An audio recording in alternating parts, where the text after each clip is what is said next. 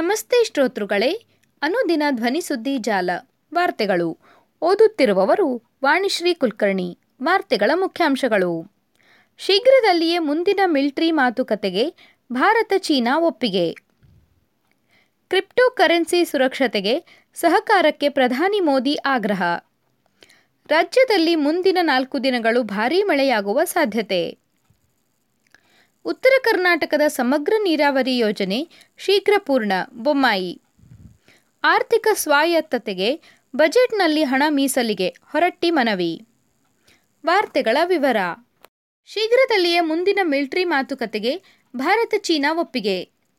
ಪೂರ್ವ ಲಡಾಖ್ನ ವಾತ್ಸವ ಗಡಿ ನಿಯಂತ್ರಣ ರೇಖೆಯ ಘರ್ಷಣೆಯ ಕೇಂದ್ರಬಿಂದು ಪ್ರದೇಶದಿಂದ ಸಂಪೂರ್ಣವಾಗಿ ಸೇನೆ ಹಿಂತೆಗೆತ ಉದ್ದೇಶದ ಸಾಧನೆಗೆ ಶೀಘ್ರದಲ್ಲಿಯೇ ಹದಿನಾಲ್ಕನೇ ಸುತ್ತಿನ ಮಾತುಕತೆ ನಡೆಸಲು ಭಾರತ ಮತ್ತು ಚೀನಾ ಗುರುವಾರ ಒಪ್ಪಿಕೊಂಡಿವೆ. ಗಡಿ ವ್ಯವಹಾರಗಳ ಕುರಿತ ಸಮಾಲೋಚನೆ ಮತ್ತು ಸಮನ್ವಯತೆಗಾಗಿ ಕೆಲಸದ ಕಾರ್ಯವಿಧಾನ ಡಬ್ಲ್ಯೂಎಂಸಿಸಿ ವರ್ಚುವಲ್ ಸಭೆಯಲ್ಲಿ ಉಭಯ ಕಡೆಗಳಲ್ಲಿ ಪರಿಸ್ಥಿತಿ ಬಗ್ಗೆ ಚರ್ಚೆ ನಡೆಸಲಾಗಿದ್ದು, ಅಕ್ಟೋಬರ್ ಹತ್ತರಂದು ನಡೆದಿದ್ದ ಕಳೆದ ಬಾರಿಯ ಮಿಲಿಟರಿ ಮಾತುಕತೆಯಿಂದ ಈವರೆಗೂ ಆಗಿರುವ ಅಭಿವೃದ್ಧಿಗಳ ಪರಾಮರ್ಶೆ ನಡೆಸಲಾಗಿದೆ. ಮುಂದಿನ ಸುತ್ತಿನ ಮಿಲಿಟರಿ ಮಾತುಕತೆಗೆ ಒಪ್ಪಿಗೆ ಬಿಟ್ಟರೆ ಬೇರೆ ಯಾವುದೇ ರೀತಿಯ ಮಹತ್ವದ ರೀತಿಯ ಸಂದೇಶ ಸಭೆಯಿಂದ ಹೊರಬಿದ್ದಿಲ್ಲ.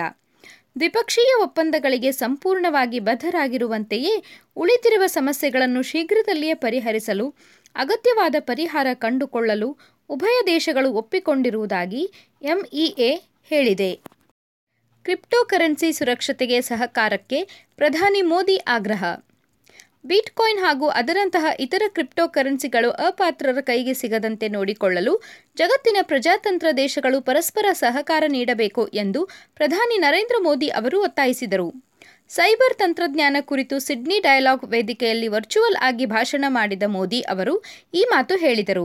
ಕ್ರಿಪ್ಟೋ ಕರೆನ್ಸಿಗಳನ್ನು ಭಯೋತ್ಪಾದಕ ಸಂಘಟನೆಗಳು ಹಾಗೂ ಸಂಘಟಿತ ಅಪರಾಧ ಎಸಗುವ ಗುಂಪುಗಳು ಬಳಕೆ ಮಾಡಿಕೊಳ್ಳುವ ಸಾಧ್ಯತೆಗಳ ಬಗ್ಗೆ ಭಾರತ ಮತ್ತು ಇತರ ಹಲವು ದೇಶಗಳಲ್ಲಿ ಆತಂಕ ವ್ಯಕ್ತವಾಗಿದೆ. ಇಂತಹ ಕ್ರಿಪ್ಟೋ ಕರೆನ್ಸಿಗಳು ಅರ್ಥವ್ಯವಸ್ಥೆಗಳನ್ನು ಅಸ್ಥಿರಗೊಳಿಸುವ ಅಪಾಯವನ್ನು ತಂದೊಡ್ಡಿವೆ ಎಂಬ ಕಳವಳ ಕೂಡ ವ್ಯಕ್ತವಾಗಿದೆ. ಕ್ರಿಪ್ಟೋ ಕರೆನ್ಸಿಗಳು ನಮ್ಮ ಯುವಕರನ್ನು ಹಾಳು ಮಾಡಬಲ್ಲವು.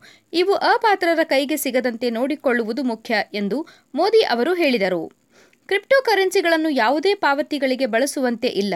ಅವುಗಳಲ್ಲಿ ಹಣ ಹೂಡಿಕೆ ಮಾತ್ರ ಮಾಡಬಹುದು ಎಂದು ಹೇಳಬಹುದಾದ ನಿಯಮಗಳನ್ನು ಕೇಂದ್ರದ ಅಧಿಕಾರಿಗಳು ರೂಪಿಸುತ್ತಿದ್ದಾರೆ ಎಂದು ಆಂಗ್ಲ ಪತ್ರಿಕೆಯೊಂದು ವರದಿ ಮಾಡಿದೆ. ರಾಜ್ಯದಲ್ಲಿ ಮುಂದಿನ ನಾಲ್ಕು ದಿನಗಳು ಭಾರೀ ಮಳೆಯಾಗುವ ಸಾಧ್ಯತೆ. ರಾಜ್ಯದಲ್ಲಿ ಮುಂದಿನ ನಾಲ್ಕು ದಿನಗಳು ಭಾರೀ ಮಳೆಯಾಗುವ ಸಾಧ್ಯತೆ ಇದೆ ಎಂಬುದಾಗಿ ಹವಾಮಾನ ಇಲಾಖೆ ಮುನ್ಸೂಚನೆ ನೀಡಿದೆ. ಈ ಕುರಿತಂತೆ ರಾಜ್ಯ ಹವಾಮಾನ ಇಲಾಖೆಯಿಂದ ಮಾಹಿತಿ ಬಿಡುಗಡೆ ಮಾಡಿದ್ದು, ರಾಜ್ಯ ರಾಜಧಾನಿ ಬೆಂಗಳೂರು ಸೇರಿದಂತೆ ವಿವಿಧ ಜಿಲ್ಲೆಗಳಲ್ಲಿ ನವೆಂಬರ್ ಇಪ್ಪತ್ತ್ಮೂರರವರೆಗೆ ಭಾರಿ ಮಳೆಯಾಗಲಿದೆ ಎಂಬುದಾಗಿ ತಿಳಿಸಿದೆ.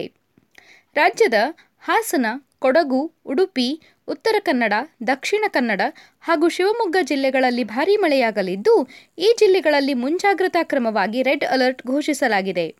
ಇನ್ನು ಚಿಕ್ಕಬಳ್ಳಾಪುರ, ಕೋಲಾರ, ರಾಮನಗರ, ಬೆಂಗಳೂರು ನಗರ, ಚಿತ್ರದುರ್ಗ, ಬೆಂಗಳೂರು ಗ್ರಾಮಾಂತರ, ದಾವಣಗೆರೆ, ತುಮಕೂರು ಮತ್ತು ಕೋಲಾರ ಜಿಲ್ಲೆಗಳಲ್ಲಿಯೂ ಮಳೆಯಾಗಲಿದೆ. ಈ ಜಿಲ್ಲೆಗಳಲ್ಲಿ ಯೆಲ್ಲೋ ಅಲರ್ಟ್ ಘೋಷಿಸಲಾಗಿದೆ. ಕಲಬುರಗಿ, ವಿಜಯಪುರ, ಬಾಗಲಕೋಟೆ, ಬೀದರ್, ಗದಗ, ರಾಯಚೂರು, ಕೊಪ್ಪಳ, ಧಾರವಾಡ, ಹಾವೇರಿ ಹಾಗೂ ಬೆಳಗಾವಿ ಜಿಲ್ಲೆಗಳಲ್ಲಿಯೂ ಭಾರೀ ಮಳೆ ಸುರಿಯಲಿದೆ ಎಂಬುದಾಗಿ ತಿಳಿಸಿರುವಂತೆ ಹವಾಮಾನ ಇಲಾಖೆ ಈ ಜಿಲ್ಲೆಗಳಲ್ಲಿ ಆರೆಂಜ್ ಅಲರ್ಟ್ ಘೋಷಿಸಿದೆ. ಉತ್ತರ ಕರ್ನಾಟಕದ ಸಮಗ್ರ ನೀರಾವರಿ ಯೋಜನೆ ಶೀಘ್ರ ಪೂರ್ಣ. ಬಸವರಾಜ ಬೊಮ್ಮಾಯಿ. ಏತ ನೀರಾವರಿ, ಸಮಾನಾಂತರ ಜಲಾಶಯ, ಕಾಲುವೆಗಳ ನವೀಕರಣ ಸೇರಿದಂತೆ ಉತ್ತರ ಕರ್ನಾಟಕದ ಎಲ್ಲ ನೀರಾವರಿ ಯೋಜನೆಗಳನ್ನು ಕಾಲಮಿತಿಯೊಳಗೆ ಪೂರ್ಣಗೊಳಿಸಲಾಗುವುದು ಎಂದು ಮುಖ್ಯಮಂತ್ರಿ ಬಸವರಾಜ ಬೊಮ್ಮಾಯಿ ಭರವಸೆ ನೀಡಿದರು. ಗುರುವಾರ ಕೊಪ್ಪಳದಲ್ಲಿ ನಡೆದ ಜನ್ಸ್ವರಾಜ್ ಸಮಾವೇಶಕ್ಕೆ ಚಾಲನೆ ನೀಡಿ ಅವರು ಮಾತನಾಡಿದರು. ಈ ಹಿಂದೆ ನೀರಾವರಿ ಸಚಿವನಾಗಿದ್ದಾಗ ತುಂಗಭದ್ರಾ ನಾಲೆಗಳ ಆಧುನೀಕರಣಕ್ಕೆ ಸಾವಿರದ ಇನ್ನೂರು ಕೋಟಿ ಅನುದಾನ ನೀಡಿದ ಪರಿಣಾಮ ಇಂದು ಕಾಮಗಾರಿ ಪೂರ್ಣಗೊಂಡಿವೆ. ಕೊಪ್ಪಳ ಏತ ನೀರಾವರಿ ಯೋಜನೆ ಅಂತಿಮ ಹಂತದಲ್ಲಿ ಇದೆ ಎಂದರು. ಕೃಷ್ಣಾ ಕೊಳ್ಳದ ಯೋಜನೆ ಅನುಷ್ಠಾನಕ್ಕೆ ಕಾಂಗ್ರೆಸ್ ಸರ್ಕಾರ ಎ ಮತ್ತು ಬಿ ಸ್ಕೀಮ್ ಮಾಡಿ ಮೋಸ ಮಾಡಿದೆ. ಯಾವ ಜಿಲ್ಲೆಗಳಲ್ಲಿ ಇರದ ಈ ಸ್ಕೀಮ್ ನಮಗೆ ಯಾಕೆ ಎಂದು ಅನೇಕ ಯೋಜನೆಗಳನ್ನು ಸೇರಿಸಿ ಆರಂಭ ಮಾಡಿದ್ದೇವೆ ಎಂದರು.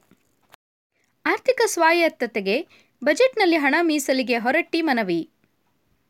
ವಿಧಾನಮಂಡಲಗಳ ಸ್ವತಂತ್ರ ನಿರ್ವಹಣೆ ಹಾಗೂ ಪಕ್ಷಾತೀತ ಕಾರ್ಯನಿರ್ವಹಣೆ ದೃಷ್ಟಿಯಿಂದ ಆರ್ಥಿಕ ಸ್ವಾಯತ್ತತೆ ನೀಡುವುದು ಅಗತ್ಯವಾಗಿದ್ದು, ಬಜೆಟ್ನಲ್ಲಿ ಪ್ರತ್ಯೇಕ ಹಣ ಮೀಸಲಿಡಬೇಕೆಂದು ಕರ್ನಾಟಕ ವಿಧಾನ ಪರಿಷತ್ ಸಭಾಪತಿ ಬಸವರಾಜ ಹೊರಟ್ಟಿ ಮನವಿ ಮಾಡಿದರು.